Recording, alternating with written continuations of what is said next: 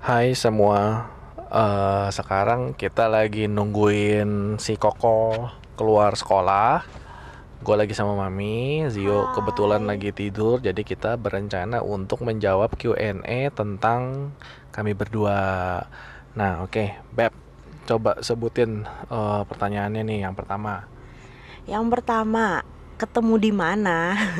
Nah, ini pas banget kita Nah, udah jawab Kalau ya. ketemu di mana, kebenaran kemarin subuh gua sama Mami udah ceritain nih eh, proses gimana kita ketemunya dari awal. Nah, nanti kita akan upload dulu di podcast yang cerita itu baru kita langsung lanjut ke Q&A ini. Pertanyaan kedua, Pertanyaan kedua, gimana bisa ketemu lagi setelah sekian nah lama? ini nyambung. Oke, jadi kita ceritain kemarin pas kebetulan udah di diceritain yang sampai SMA. Sekarang gua lanjut ya. Gimana caranya bisa ketemu lagi sekian lama? Jadi setelah SMA itu gue kuliah di salah satu universitas swasta di Jakarta Barat. Gue ambil fakultas hukum. Nah, si Mami ini dia pergi ke eh, negeri tirai bambu, negeri panda bergelimpangan untuk belajar bahasa toge-togean gitu yang gua nggak ngerti sama sekali. bahasa toge menggelantungan itu bahasa Mandarin gitu kan dia belajar eh, sastra Mandarin. Justru itu karena itu gua kawinin. jadi biar dia bisa jadi translator gua. Nah, kita tuh terpisah sekitar empat tahun ya saya, empat tahun lima tahun ya. Iya empat Dari lima 2007 dari 2007 sampai sampai 2012 akhir. Nah jadi selama itu kita cuman kontek-kontekan di Facebook karena ulang tahun kita tuh deketan. Jadi eh di mami dulu nih, mami dulu yang yang ulang tahun, gue ucapin. Habis itu gue ulang tahun, dia ucapin. Habis itu yang ngobrol-ngobrol sejenak menghilang lagi. Tahun depan baru ketemu lagi gitu. Jadi kayak cuman ngobrol basa-basi gitu aja lah gitu. Kayak cuman update Update-update. update-update cerita doang sedikit doang gitu nggak banyak gitu ya bukan kayak hopengan yang eh, bukan kayak best friend yang kayak udah lama banget nggak ketemu tuh cerita update semua nggak begitu sama sekali gitu jadi cuman eh, update-update kecil karena statusnya dia udah punya pacar dan gue juga udah punya pacar. Jadi tuh kita tahu diri loh ngobrolnya tuh tahu diri gitu loh. Banyak orang yang ngobrolnya tuh nggak tahu diri walaupun udah punya pacar juga bisa sayang-sayangan sama orang lain kedoknya tuh koko dede koko dede cici dede cici dede gitu. orang ya. Ya. gue jadi gue lagi nyindir orang lah banyak orang yang tersindir biarin aja gitu kan. Nah eh menurut gue akhirnya setelah sekian tahun jadi si mami ini menjalani hubungan pacaran dia kurang lebih empat tahun dan menariknya gue juga eh, menjalani hubungan pacaran gue tuh empat tahun juga. Nah ada insiden jeng jeng jeng jeng jebret. Gue putus. Gue putus eh, nggak lama dari sana si mami juga putus. Oke nah akhirnya gue yang iseng duluan nih kontak dia nih. Gue kontak dia Eh, di Karena itu kebiasaan dia, kalau dia udah putus dia baru nyari gue. Nah ini kebiasaan gua. Jadi kalau gua itu udah putus nih, udah putus gue baru nyari si mami. Kenapa? Karena kalau eh, prinsip gue itu adalah ketika gua udah punya pacar, ya gua nggak akan kayak deket-deket sama cewek lain gitu loh. Mau statusnya temen kayak gitu ya gua nggak akan deket itu. Jadi kayak gua lebih fokus ke pacar gua gitu. Nah menurut gua ya dia sih agak-agak gondok gitu ya, tapi si maminya Iya, habis agak-agak manis sepa dibuang dong. habis manis suka dibuang. Tapi menurut gua di sini tuh kayak eh prinsipnya itu benar gitu menurut gua ya. Ketika gua udah punya pacar ya berarti gua udah nggak nggak bisa deket sama cewek lain lagi gitu. Jadi kayak dijaga lah. Nah setelah gua putus gua cari dia. Gua tanya gua tanya begini gue inget woi gua bilang gimana lu eh, jadi nggak ngundang gua ke meritan lu? Ah gua nanya kayak gitu sama si mami gitu kan. Gua mau ngupdate cerita lah ke dia gitu. Pada waktu itu aku belum cerita aku putus ya. Nah gua gua gua gua kayak gitu. Nah terus eh, dia bilang apa sih waktu itu jawaban kamu? Aku lupa. Ya intinya dia itu Hmm, belum pernah ngingkarin janji iya sih, belum gitu. pernah ngingkarin janji sih gitu kan. Nah abis itu mengundang masalahnya belum Ah, ah. Ah, ah. nah terus habis itu gua akhirnya gue ceritain. Eh dia nanya kabar gua kalau gue sendiri gimana gitu gitu kan ya. Akhirnya gue ceritain kalau gue tuh udah udahan gitu kan udah putus bla bla bla bla bla bla. Ya kita update cerita lah sama-sama update cerita. Terus si si mami juga update cerita dia gitu loh pada waktu itu gitu kan. Nah akhirnya di situlah kayak berasanya loh kok nyambung. maksudnya kok ya kita udah nggak kita sebenarnya nggak pernah ngobrol kayak heart to heart yang yang bener-bener gimana gitu loh. Nah cuman pas semenjak kejadian yang akhirnya kontak lagi itu gue merasa kayak eh ada pertanyaan gitu loh di di di otak gue mungkinkah gitu maksudnya kayak mungkinkah eh, dalam tanda kutip Tuhan itu membuat satu momen ini dengan pak pacarannya sama empat tahun terus sama-sama kayak udahan gitu kan kayak untuk mempertemukan gua sama si mami ini ini si si cinta pertama gua ini gitu loh yang secara serius ya pas di SMP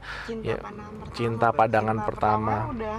Itu cinta monyet beb kalau yang ono cinta babi itu mah jadi kayak eh, menurut gua mungkin kayak ada langsung ada pertanyaan gitu kan di dalam hati gua mungkinkah Tuhan memang mengizinkan gua untuk ketemu lagi sama si mami ini untuk dalam tanda kutip di dijodohkan gitu loh kayak tanda kutip ya dijodohkan kayak di- dikasih kesempatan untuk nih ini yang masa lalu yang tertunda gitu kan kayak lu mau pakai apa enggak gitu loh. Nah akhirnya bahasanya. eh gue merasa ya gue mau pakai kesempatan itu dengan cara gue mau PDKT sama si mami ini gitu loh. Gue pengen mengenal lah sosok seorang si si mami ini. Gue pengen pengen pengen deketin dia dalam arti kita eh menceritakan apa yang hilang selama ini. Kayak nggak pernah update cerita sama sekali kan. Jadi kayak kita update cerita dari dulu SMP gimana SMA gimana. Nah itu pas update cerita tuh kalau kalau kita juga baru tahu kalau si A itu yang temen gue itu si A itu ternyata memang nggak pernah ngedeketin si mami gitu loh. Jadi kayak gue baru kasih sama-sama ngaku sa- kita kita nah, ah, kita juga baru sama-sama ngaku kayak kita tuh pernah saling suka sebenarnya pada waktu dulu gitu. Jadi ya kenapa bisa ketemu lagi ya ketemunya gitu ceritanya lewat gitu loh Ah, lewat Facebook jadi abis itu selanjutnya ya selanjutnya ya lewat lewat WA karena Facebook udah jadi nggak nggak inilah ribet lah ribet gitu mami mau tambahin Iya, dari WA nyambung ke Skype. Iya, lah. macam-macam di, di iniin. Eh, yang pasti nggak pakai BB karena papi nggak pakai BB.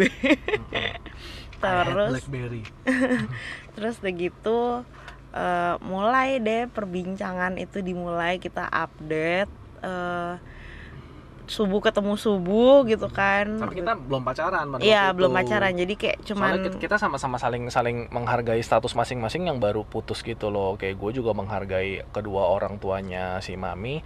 Kayaknya mereka bisa kayak shock gitu loh, kayak shock terapi gitu bisa nggak kuat jantungnya kalau tahu anaknya baru putus tiba-tiba udah jadian lagi. Menurut gue itu orang mandangnya juga bisa jadi negatif lah. Tapi pada waktu itu sebenarnya kayak kita tuh udah sama-sama tahu apa yang kita mau, siapa yang kita mau, kita tuh sebenarnya udah sama-sama tahu. Cuman nyari tanggal cantik aja, cari momen yang tepat aja buat Hmm. buat jadi gitu. Jadi kita eh, ngobrol dari update cerita, terus dari eh, apa ngalor ngidul nggak jelas gitu kan. Tapi terus udah gitu kayak bener-bener apa ya kayak nanya-nanya em, kesamaan, kesukaan, ke nggak sukaan, yang disuka apa, nggak suka apa, terus kayak pokoknya semua detailnya itu ditanyain gitu dan dan lucunya kayak beberapa hal ih kok cocok kok mirip gitu kan. Gue juga nggak suka ini gitu. Eh dia suka ini kok nggak suka? Ada yang ada yang bertolak belakang banget gitu kan. Tapi mm, ada yang sama sama banget gitu Lebih banyak samanya lah. Iya lebih banyak samanya Enggak sama tuh kayak misalnya Papi tuh demennya nonton film yang horor, thriller gitu-gitu tuh kayak eh, oke gitu kan Gue sukanya daging yang diiris-iris gitu. Kejam sih emang dia Dia sukanya Disney. Terus kayak setelah gue sama dia, gue jadi suka Disney juga. Iya, Nontonnya jadi kita- terus. Iya jadi suka eh, itu lah Maksudnya kayak berusaha coba ngeliat gitu kan Saling kenal gitu Dan ternyata baru menyadari oh iya ya kok kita ngobrol tuh kayak bisa panjang lebar tanpa ngerasa bosen. Terus udah gitu kok kita tuh bisa bener-bener ngerasa nyaman ya ngobrol satu sama lain ya selain karena kitanya tadinya juga temen gitu kan terus gitu bisa eh, cepet akrab juga makin makin deket lah gitu kan terus makin kenal terus kayak kesukaannya sama. Nah terus kan yang emang dari awal yang pas SMP SMA tuh bener-bener nggak pernah tahu latar belakang nih orang siapa segala macam yang kayak bener-bener eh, pure temenan ya karena gue ngerasa gue bisa deket sama lu. Maksudnya kayak kita ngobrolnya cocok udah gitu aja gitu kan ya. Terus nanya bahas masalah eh, tugas sekolah segala macam gitu kan. Nah yang di sini tuh kita baru mencoba untuk mulai kenal gitu kan. Lu secara personal Iya, secara personal. Kayak lu dari berapa bersaudara, pas segala macam anak keberapa kayak gitu-gitu lah. Terus kayak sampai makin deket, makin ini ya kita makin ngasih tahu eh, kekurangan kita tuh apa, aibnya aibnya apa, pernah bikin salah apa, pernah bikin malu apa. Terus gitu kayak eh apa lagi ya? kepahitan Iya kepahitan hidup, hidupnya tuh apa, masalah-masalah, kayak bener-bener makin digali. Jadi kayak udah bener buka-bukaan gitu ya terima nih gue gitu kan. Gue nggak ada yang mau ditutup-tutupin terima-terima enggak enggak gitu loh maksudnya yang kayak ya ketika dia bilang sama-sama bilang mau terima ya nih gue buka nih ya kalau kita gue tuh gini dia tuh kayak gini kayak gitu ya. Bener-bener udah terbuka banget gitu nggak ada yang ditutup-tutupin sama sekali. Eh riskan riskan gitu kan. Kayak eh pasti kalau misalnya yang eh, kayak nyokap gue kalau misalnya denger juga bilang kok bodoh banget dikasih tahu? Kayak mungkin ya gitu kan maksudnya. Ya tapi ya ya inilah kita, gitu. kita kita nggak punya nggak punya apa namanya kayak eh, saling merasa insecure gitu ya. Kayak nggak Mm. merasa wah kalau gue cerita ini gue bakal dihakimin kayak gini. Nggak ada sih nggak ada perasaan itu. Makanya gue bilang sama si mami ini gue bilang terus terang dari mantan terakhir gue itu udah hampir memutuskan untuk gue nggak mau pacaran lagi sama sekali. Gue nggak mau benar-benar gue nggak mau. Gue ada trauma sama yang namanya cewek. Kayak Oh, menurut gue menurut gue semua cewek itu dalam tanda kutip sama aja lah. Semuanya sama lah. Eh, tukang menyakiti sosok lelaki maksudnya tukang menyakiti gue menurut gue ya semua cewek sama. Jadi kayak gue tuh udah hampir give up untuk menyerahkan hati gue sekali lagi kepada cewek gitu loh. Justru justru karena Tuhan memberikan gue kesempatan kali ini orangnya tuh si mami. Jadi kalau misalnya orangnya bukan mami pada waktu itu yang gue dikasih kesempatan untuk deket gue rasa gue nggak akan pacaran lagi sih pada waktu itu gitu. Karena menurut gue gila gue udah pacaran sekian lama akhirnya gagal gitu kan. Terus kayak gue harus ngulang lagi kenal lagi orang baru dari awal. Kayaknya terlalu melelahkan sih buat gue gitu loh. Udah terlalu lelah banget terlalu capek. Nah akhirnya ya Tuhan ngeledek gue gitu loh dengan cara dia ngasih nih orangnya deh bukan orang baru deh nih gue kasih dia orang lama deh lu mau nggak gitu. Jadi ibarat kata kayak gitu ya. Gue bilang wah kalau misalnya orang lama ya mungkin ya boleh dicoba lah Tuhan gitu kan. Ya kita patut mencoba ini gitu kita nggak tahu. Soalnya ya siapa tahu dia itu belum berubah. Maksudnya siapa tahu dia tetap jadi dia yang dulu si mami tetap mami yang dulu yang bisa ngerti gua ngomong apa apa segala macam gitu. Ya who knows? Dan kita udah coba itu kita ngomong makin lama makin deket akhirnya kita memutuskan lu yang gua mau gitu loh. Kayak eh, gua maunya mami gitu si mami maunya gua gitu kan. Akhirnya kita pilih tanggal cantik untuk jadian. Pada waktu itu tanggal 10, 11, 12 gitu. Ya, jadi ini udah sekalian menjawab pertanyaan nih. Ada yang nanya tadi kan eh, apa eh, cara keterbukaan kalian. Nah, ini udah dibahas dari pas Udah. pacaran, bukan baru merit baru dibuka gitu ya. Jadi dari sebelum pacaran pun kita udah mulai terbuka, makin pacaran kita makin enggak enggak lah gitu Iya, makin enggak ngasih enggak. tahu lagi kayak kita makin menguji prinsip-prinsip hidup kita tuh yang penting di hidup kita tuh apa sesuai apa enggak, cocok apa enggak, ada yang beda apa enggak itu bener-bener diiniin banget gitu kan. Terus gimana cara biar bisa saling ngerti satu sama lain ini juga udah termasuk ya Beb ya. Hmm, kayak sama. Udah termasuk gitu. Karena ya karena sudah dibuka dari awal dan kita udah tahu kesukaannya masing-masing apa, keenggak sukaannya tuh apa, visi misi ke depan tuh kayak gimana, nanti kalau mau menikah tuh mau kayak gimana, kalau mau ngurus anak tuh gimana, itu kayak pacaran kita udah Udah bener di- bahas bukan baru digebrekin pas lagi merit Hmm. ya gitu maksudnya. Jadi ya udah ngerti gitu satu sama lain tuh maunya tuh apa, karena menurut kita ketika kita menikah itu bukannya baru mulai jadi satu ya, Ya. Beb ya, Hmm. bener nggak? Betul. Nih, nah, Jadi jadi ketika kita merit ya kita itu udah harus jadi satu dulu. Jadi satunya tuh dengan cara apa? Nah ini menyamakan, maksudnya visi misinya, komitmennya, pandangan hidupnya, prinsip hidupnya itu harus udah sama dulu menurut gua. Kalau andai kata ada yang beda, justru harus dikomunikasikan bedanya itu di mana. Terus kayak saling inilah saling keterbukaannya itu untuk menemukan solusi. Jadi bukan untuk bukan mencari tahu oh yang bener tuh gua gitu atau oh yang bener tuh si mami gitu. Oh yang pi- lebih pinter tuh gua misalnya atau oh yang lebih pinter si mami. Bukan seperti itu.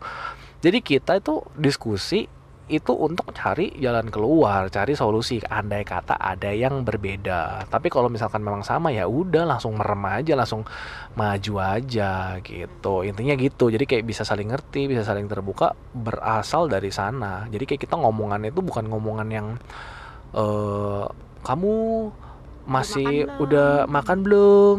5 menit lagi kamu Lagi lagi ngapain? 7 menit kemudian kamu udah mandi belum? 10 menit lagi kamu lagi ngapain? 20 menit lagi kamu udah makan belum? Gue banting HP-nya lama-lama bosan gitu loh. Itu udah ciri-ciri pasangan udah bosan kayak begitu. Oke, nah lanjut pertanyaan berikutnya. Ya, eh, ada yang nanya sering cekcok gitu nggak sih kok terus beda pendapat jadi ribut gitu. Nah, kalau misalnya dari aku dulu ya, aku itu sebenarnya tipe orang yang sebelum sama papi itu mm, nggak bisa menghadapi masalah sebenarnya. Runner. Iya, aku tipe yang runner, jadi menghindar terus gitu. Aku nggak pernah bisa em, ngadepin masalah. Aku nggak berani lah ibarat kata kayak gitu ya. Bisa bilang mungkin bukan tipe labrak orang. Iya, bukan yang tipe yang eh, maju gitu lah gitu. Terus udah gitu. Tapi aku tahu itu salah gitu kan dan aku tahu eh, kalau misalnya kita menikah tuh kita nggak nggak boleh kayak begitu gitu kan. Ya kita harus hadapin karena kalau misalnya dibiarin kayak gitu bisa numpuk dan belajar dari masa lalu juga kayak begitu gitu kan. Akhirnya jadi apa ya nggak nggak terbuka satu sama lain tapi karena kita udah komit dari awal pacaran pokoknya nggak ada lagi yang ditutup-tutupin karena ibarat kata yang aib sampai teraib pun udah ditutupin dan udah saling terima apalagi yang yang mau ditutup-tutupin apalagi yang buat apalagi bohong gitu loh. Jadi ketika ada masalah pun fokusnya udah bukan nyari kesalahan satu sama lain tapi ya untuk eh, gimana biar kita bisa sejalur sejalan sem- sepemikiran gitu kan. Dan terus terang awal memang nggak mungkin kita langsung langsung nggak pernah ada masalah sama sekali gitu ya PP apa ada ada masalah gitu. Aku kalau dari aku aku tuh yang tadi aku bilang aku tuh orangnya nggak suka ngadepin masalah terus kalau misalnya kayak berantem mungkin awal-awal tuh aku suka ngambek gitu kan kayak yang diem dulu gitu kayak ya ngambek lah diem-dieman Dicuekin. Iya gue. dicuekin kayak gitu. Nah perlahan-lahan kayak si papi baru ngasih tahu kalau nggak baik loh kalau misalnya kayak gini dan aku tahu oh iya kalau ini tuh egois aku doang gitu kan nggak boleh. Terus aku juga pernah mm, karena udah nggak boleh diem jadi papi bilang mendingan lu marah daripada eh, lu diemin gue gitu kan. Kayak kita nggak ngomong sama sekali buat apa gitu kan. Oke gitu kan ya. Aku belajar bener belajar. Aku pernah juga pas lagi eh, papi misalnya kayak lagi marah atau nggak suka something dia kayak pas ngomong terus aku nyelakin karena menurut aku yang dia omong itu salah gitu. Aku nggak kayak gitu gitu kan. Jadi aku nyelak dan dia misalnya kayak akhirnya dia bilang nggak suka kalau misalnya kayak diselak kayak begitu. Oke berarti aku belajar untuk menghargai pendapat dia ketika dia lagi ngomong aku belajar untuk tahan mulut aku walaupun mungkin gue gatel banget pengen pengen ngejawabin gitu kan. Tapi aku berusaha untuk menghormati dia aku berusaha untuk tahan. Terus aku pernah apa lagi ya beb ya? Hmm, ya pokoknya eh, masalah cara-cara komunikasi itu memang kita dari awal belajar gitu. Maksudnya nggak langsung bisa terus karena udah cocok terus nggak pernah ada masalah sama sekali langsung awet eh, nggak juga gitu. Kita pernah selisih pendapat tapi karena di kamus kita itu nggak ada kata putus jadi nggak pernah tuh yang kayak berantem oke ya udah kita putus aja kalau gitu nggak cocok. Nggak kayak gitu gitu. Kita bener-bener cari eh, sampai ketemu yang sama-sama memuaskan kedua belah pihak gitu kan terus sampai unek-uneknya segala macam di eh, apa keluarin dan sampai nggak ada yang sakit hati lagi. Pokoknya sampai masalahnya selesai kita baru move on gitu loh. Dan nggak pernah dibiarin kayak berlarut-larut kayak gitu nggak pernah. Itu udah udah komitmen. Jadi bener-bener harus belajar untuk menghilangkan egois satu sama lain. Kayak eh, harus belajar dengerin, harus belajar mau nerima masukan, harus eh, mau nerima kalau dikasih tahu nggak boleh sakit hati gimana pun juga kan dia pasangan, maksudnya kayak kasih tahu pun bukan untuk menyalahkan, kayak percaya kalau dia tuh kayak gitu mau biar kita tuh jadi lebih baik jadi pribadi yang lebih baik gitu kan. Jadi kalau sampai hari ini kita bisa kayak begini bisa kelihatannya tuh kok uh, akur ya maksudnya kayak gini bukan berarti dulu dulu nggak pernah ada masalah pernah tapi nggak pernah dibikin jadi ajang main tuduh-tuduhan kayak gitu. Tapi uh, seba kita lihat itu sebagai tantangan supaya biar kita tuh gimana caranya biar kita solid lagi gitu saling ngasih tahu lagi oh ternyata ini nih yang belum dikasih tahu nih. Gue maunya kayak begini. Kalau aku marah tuh aku maunya diginiin dulu. Misalnya kayak kalau si papi marah papi nggak mau. Kalau misalnya kayak di uh, makin nadanya tuh tinggi. Oh aku pernah juga tuh. Pokoknya kalau ngomong karena kebawa emosi tuh nadanya tuh bisa tinggi. Papi ajarin misalnya kayak nadanya tuh rendah. Karena kan kita bukan mau nyari siapa yang benar siapa yang salah. Tapi pengen ini ya aku belajar kayak gitu gitu itu kalau gue sama dia doang ya. Itu kalau gue sama dia doang loh. Kalau misalnya sama orang lain nggak kayak begitu loh. Kalau gue sama sama orang lain orang nadanya 5 gue nadanya udah 250 gitu. Jadi itu sama dia doang. Ini gue sama pasangan gue perlakukan beda sama orang lain ya. Kenapa karena gue nggak mau menjadi satu sama orang lain. Jadi nggak ada gunanya gue uh, maksudnya kayak gue tuh kalau sama orang lain tuh lebih objektif gitu. Jadi kalau misalkan memang perkaranya di mana kasusnya di mana lu ngomong lu nggak sukanya di mana ya udah kita selesaiin di sana. Tapi kalau sama si mami gue lihat itu lebih ke arah subjektif gitu loh. Ini kan kita kan lagi berusaha untuk uh, masuk ke jenjang lebih serius, masuk ke jenjang ke pernikahan gitu kan. Jadi kayak gue tuh selalu bilang sama mami, pasangan cocok apa enggak, bagus apa enggak, kuat apa enggak, itu dilihat ketika mereka lagi menghadapi sebuah masalah, bukan dilihat ketika mereka lagi happy happy, berapa banyak uh, follower Instagramnya, berapa banyak orang-orang yang memuji, berapa sering jalan-jalan ke luar negeri, seberapa banyak makan enaknya, berapa banyak ngedetnya. Menurut gue itu bukan takaran sebuah pasangan itu uh, baik gitu, maksudnya kayak sebuah pasangan itu kuat. Menurut gue sebuah pasangan itu kuat itu hanya bisa dinilai jujur dari pasangan itu masing-masing ketika mereka menghadapi sebuah masalah. Solusinya itu gimana? Apakah lo runner? Apakah lo cuman tunda ganti hari ganti masalah gitu? Maksudnya kayak ganti hari ya udah anggap aja masalah kalian udah selesai. Apakah seperti itu? Ataukah memang sini duduk kita ngomong secara dewasa gitu kan permasalahannya di mana, solusinya itu seperti apa? Karena gue kasih tahu sama kalian ya, banyak pasangan banyak ya nggak semua. Banyak pasangan yang foto Facebooknya itu mesranya ampun-ampun. Foto Instagram itu mesranya ampun-ampun. Kalau misalkan lagi update story atau update feed gitu ya di foto Instagram itu kayak kalimat-kalimat itu bijaknya luar biasa. Meng, meng, menyatakan seolah-olah mereka ini pasangan paling berbahagia di dunia. Tapi di dalamnya lu nggak tahu. Oke, okay, di dalamnya tuh nggak ada yang tahu. Kasar katanya, orang yang udah mau cerai pun tetap pasang foto pernikahan mereka itu yang gue kasih tahu gitu ya kayak gue kasih tahu ke kalian.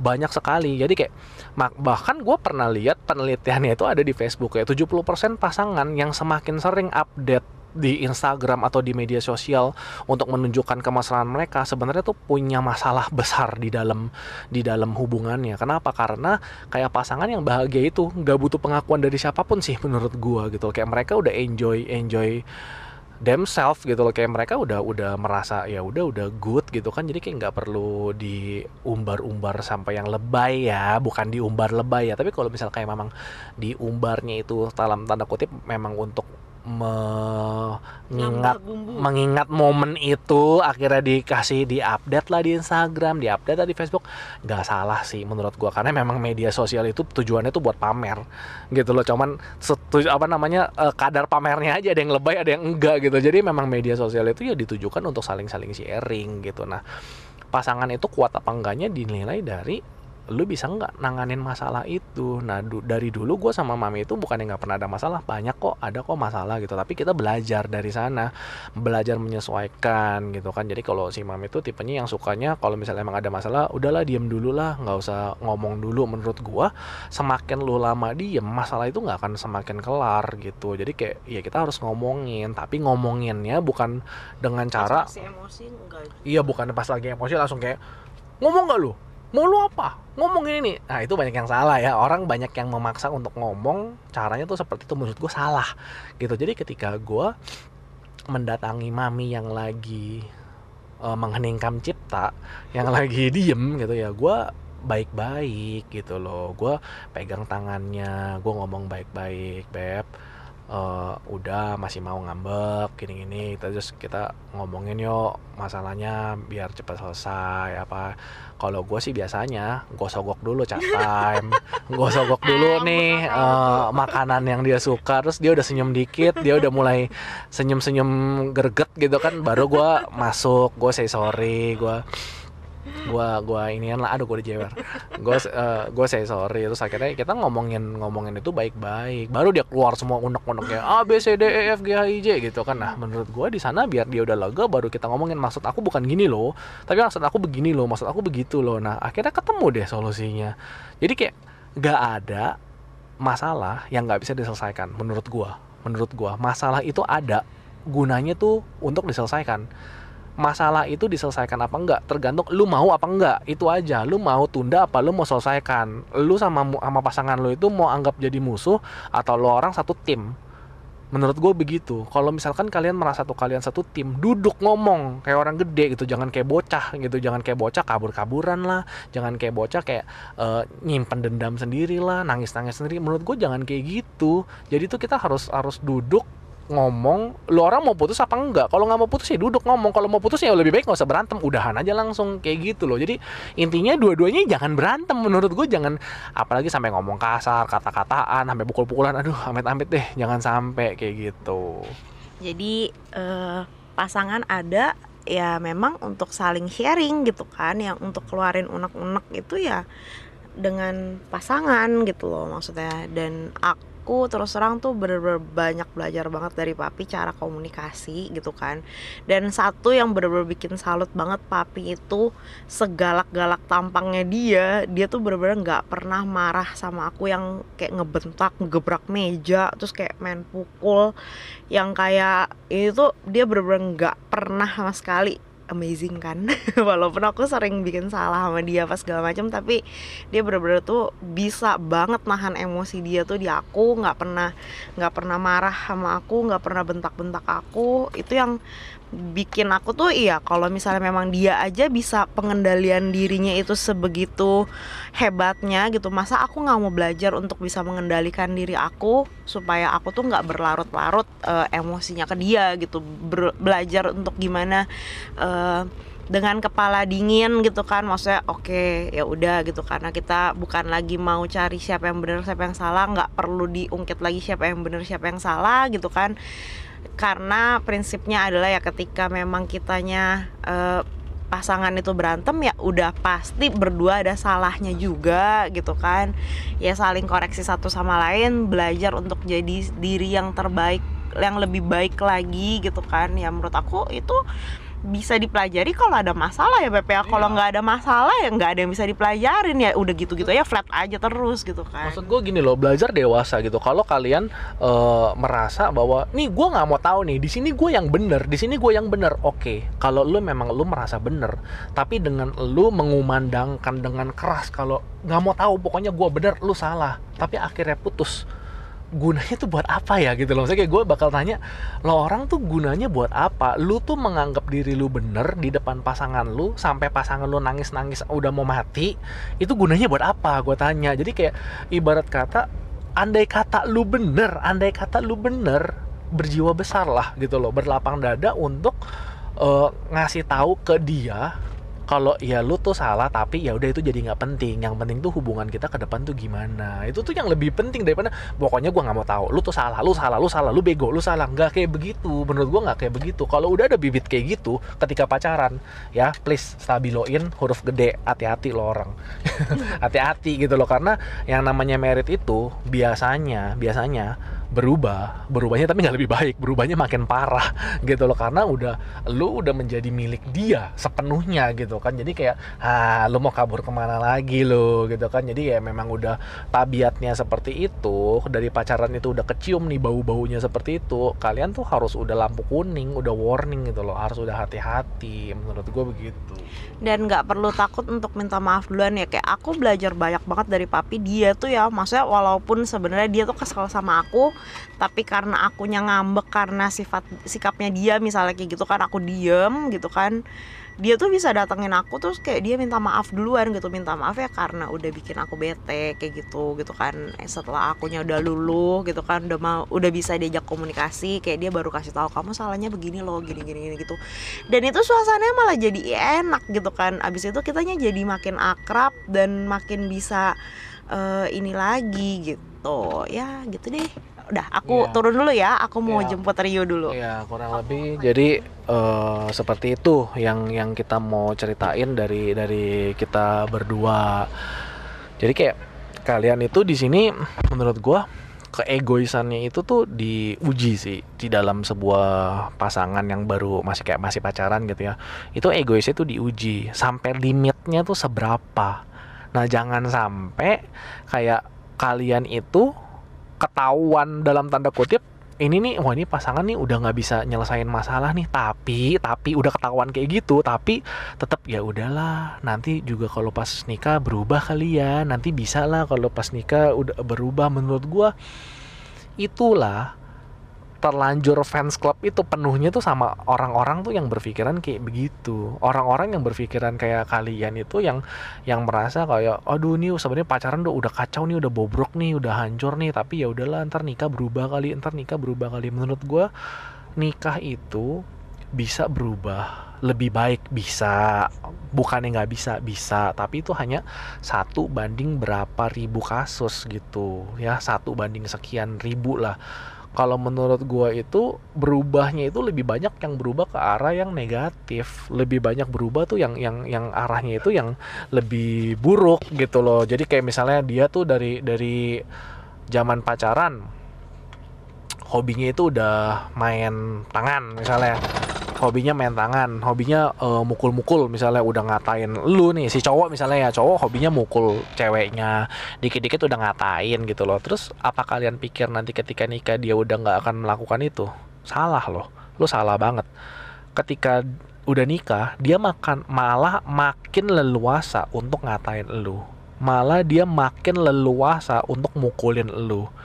Oke? Jadi kalau misalkan pacaran itu udah punya bibit-bibit kasar, bibit-bibit kayaknya mainnya nih udah dikit-dikit mukul atau dikit-dikit selingkuh, dikit-dikit selingkuh. Terus kalau punya eh, masalah pokoknya kabur, maunya tuh kayak udahlah pisah dulu aja atau dikit-dikit ngomong putus, dikit-dikit ngomong putus. Itu bukannya nanti pas nikah itu malah berubah lebih baik enggak? Menurut gue tuh malah berubah lebih jelek gitu. Dikit-dikit ngomong cerai, dikit-dikit mukul, dikit-dikit nanti kalau ada masalah dikit udahlah pisah ranjang aja, tidur di luar lu atau oh ya udah eh, lu kita pisah rumah dulu lah. Atau nanti misalkan dikit-dikit mukulin lu yang dasar eh, bini bodoh atau apa gitu segala macam kurang ajar gaplok gaplok. Menurut gue itu bisa terjadi sih. Terus kalau misalnya kayak udah nggak puas sama pernikahan kalian kayak dikit-dikit dia bisa selingkuh gitu loh. Nah itu yang kita nggak inginkan kan sama-sama. Maksudnya kayak buat apa sih kalian nikah mahal-mahal persiapin matang-matang ujung-ujungnya itu hanya untuk menikmati eh deja vu dari pacaran direka ulang ke pernikahan dengan ditambahin bumbu yang lebih parah. Menurut gue tuh nggak ada gunanya. Jadi kalau misalkan dari pacaran ini tips dari gue kalau dari pacaran memang udah dirasa tidak bisa lagi untuk mentoleransi keburukannya dia. Udahan. Saran dari gue udahan. Mau lo orang pacaran 25 tahun kek mau pacaran 10 tahun kek terserah gitu. Mau pacaran lama keluarga udah saling kenal menurut gue itu whatever gitu. Gue nggak peduli hal itu. Jadi kalau kalian memang udah tidak bisa mentoleransi keburukannya pasangan kalian udahan. Lebih baik diudahin aja baik-baik gitu diselesain aja oke statementnya itu adalah gue pernah bilang juga di, di waktu di highlight gue statement gue adalah menikah itu adalah memilih masalah. Oke, garis bawahin. Menikah itu adalah memilih masalah yang akan kalian hadapin setiap hari di sisa hidup kalian. Di seumur hidup kalian itu kalian memilih masalah apa yang kalian mau hadapin setiap hari? Jadi saran gue bijak-bijak pilih masalahnya. Bijak-bijak. Ya kalau misalnya tidak bisa mentoleransi suaminya itu suka main game terus udah bener-bener cuek gitu kan nggak bisa toleransi kalian harus pikir ulang. Kalau gue tetap nikah dalam kondisi seperti ini setiap hari dia cuek dan dia main game gue bisa tahan nggak? Kalian yang timbang-timbang itu gitu loh. Jadi kalau misalkan memang wah nggak bisa deh ini orang memang tipenya hidung belang gatel ngelihat cewek lain udah tawal-tawal sana sini misalkan gitu kan udah sering goda-godain cewek lain. Jadi kayak dia ini sangat-sangat berpotensi untuk selingkuh dan emang udah selingkuh beberapa kali gitu kan. Nah kalau memang keadaan seperti itu tidak bisa ditoleransi udahan. Ya udahan. Kalau lu nggak mau nanti pas nikah lu diselingkuhin udahan. Lebih baik udahan lu cari cowok lain itu saran gua. Kalau masalahnya nggak bisa ditoleransi udahan aja. Jangan ada toleransi pada waktu pacaran. Ketika lu toleransi pada waktu pacaran gua yakin ketika nikah lo orang nggak akan sanggup toleransi itu. Kalau masalah-masalah itu terlalu berat yang kalian nggak bisa toleransi pas udah nikah kalian akan memilih untuk cerai. Tapi ketika lu memilih untuk cerai udah punya anak satu, udah punya anak dua, nanti kalian ujung-ujungnya akan ya udah deh, gue bertahan deh demi anak gue. Gue cuma bisa menghela nafas karena yang begitu curhat ke gue itu itu udah ribuan DM yang curhat ke gue mau bertahan demi anak mau bertahan demi anak. Ah gue udah capek lah nanganin yang kayak begitu gitu. Ketika gue kupas pacarannya gimana? Pacarannya nggak bener. Ketika gue kupas uh, emang dari dulu uh, si laki-lakinya emang udah seperti itu, emang udah sering main tangan. Iya, emang udah sering main tangan. Kalau memang udah sering main tangan terus kenapa lu kawinin gitu loh? Kenapa lu terima? Ya gue pikir dia bisa berubah, gue pikir dia nanti nikah bisa berubah. Aduh, itu udah masuk ke terlanjur fans club gitu loh. Lu udah terlanjur namanya, terlanjur di dibodohin, terlanjur menerima dia. Jadi kayak sekarang ya lu udah terima kepahitannya gitu loh. Ya lu sebenarnya udah tahu sih kepahitannya itu apa. Kalau misalnya lu pacaran sama tukang selingkuh ya lu udah tahu. Lu lu lu pacaran sama tukang mukul nanti nikahnya gimana sebenarnya gue yakin lu orang udah tahu kok. Cuman kalian itu pintar untuk membohongi diri sendiri aja. Nggak jujur sama diri sendiri aja.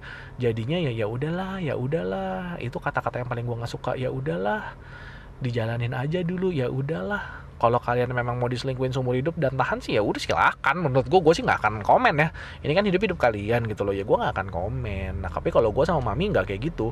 Kalau gue sama mami kita udah deteksi dulu masalah-masalah apa nih? Sifat-sifat buruk apa nih yang paling terberat yang paling paling susah di diatur lah maksudnya paling susah di berubah lah. Kita lihat bisa ditoleransi nggak? Ternyata bisa. Kita berdua sama-sama bisa toleransi kejelekan kita makanya kita lanjut kalau misalnya memang kejelekan kita udah nggak bisa toleransi gue juga pasti nggak akan mau lanjut sama mami. Pasti. Nggak mau. Buat apa? Nggak ada gunanya gitu loh. Ujung-ujungnya sama saling menyakiti doang.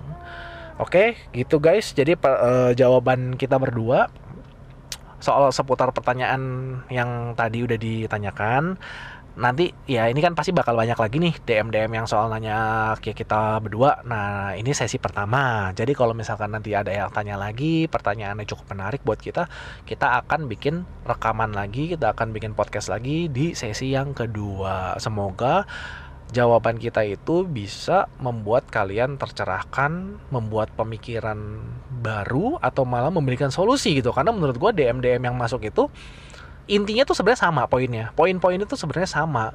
Jadi kalau kalian DM itu belum gue bales jangan berkecil hati. Kalian simak nih dari podcastnya dari materinya ini uh, sesi Q&A ini kalian simak. Siapa tahu kalian bisa dapetin jawabannya.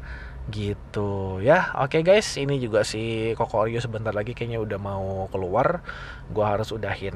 Ya semoga gua doakan semua semua. Semoga kalian diberkati sama Tuhan. Yang lagi ada masalah pacaran pernikahan bisa diselesaikan secepatnya. Bertambah kesabaran bertambah hikmat dan kebijaksanaan kalian supaya kalian itu semakin enjoy menikmati maksudnya menikmati itu hubungan pacarannya hubungan pernikahannya itu yang dalam jalan yang lurus, jalan yang yang baik lah, jangan yang kayak berantem berantem yang sampai pukul-pukulan itu, aduh, janganlah, jangan sampai yang kayak gitu, ya, oke, okay, sesi Q&A di yang pertama ini gue sudahin, thank you semuanya yang buat udah dengerin, luangin waktu, dan God bless, bye bye.